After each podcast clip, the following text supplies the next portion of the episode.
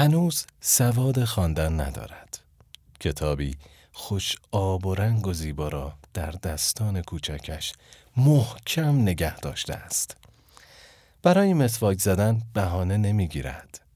شوق اشتیاق به خواب رفتن در چشمهایش هویداست و برای در آغوش کشیدن مادرش لحظه شماری می کند تا با صدای گرم و مهربان او به جهان قصه امشبش برود. روز کتاب کودک مبارک.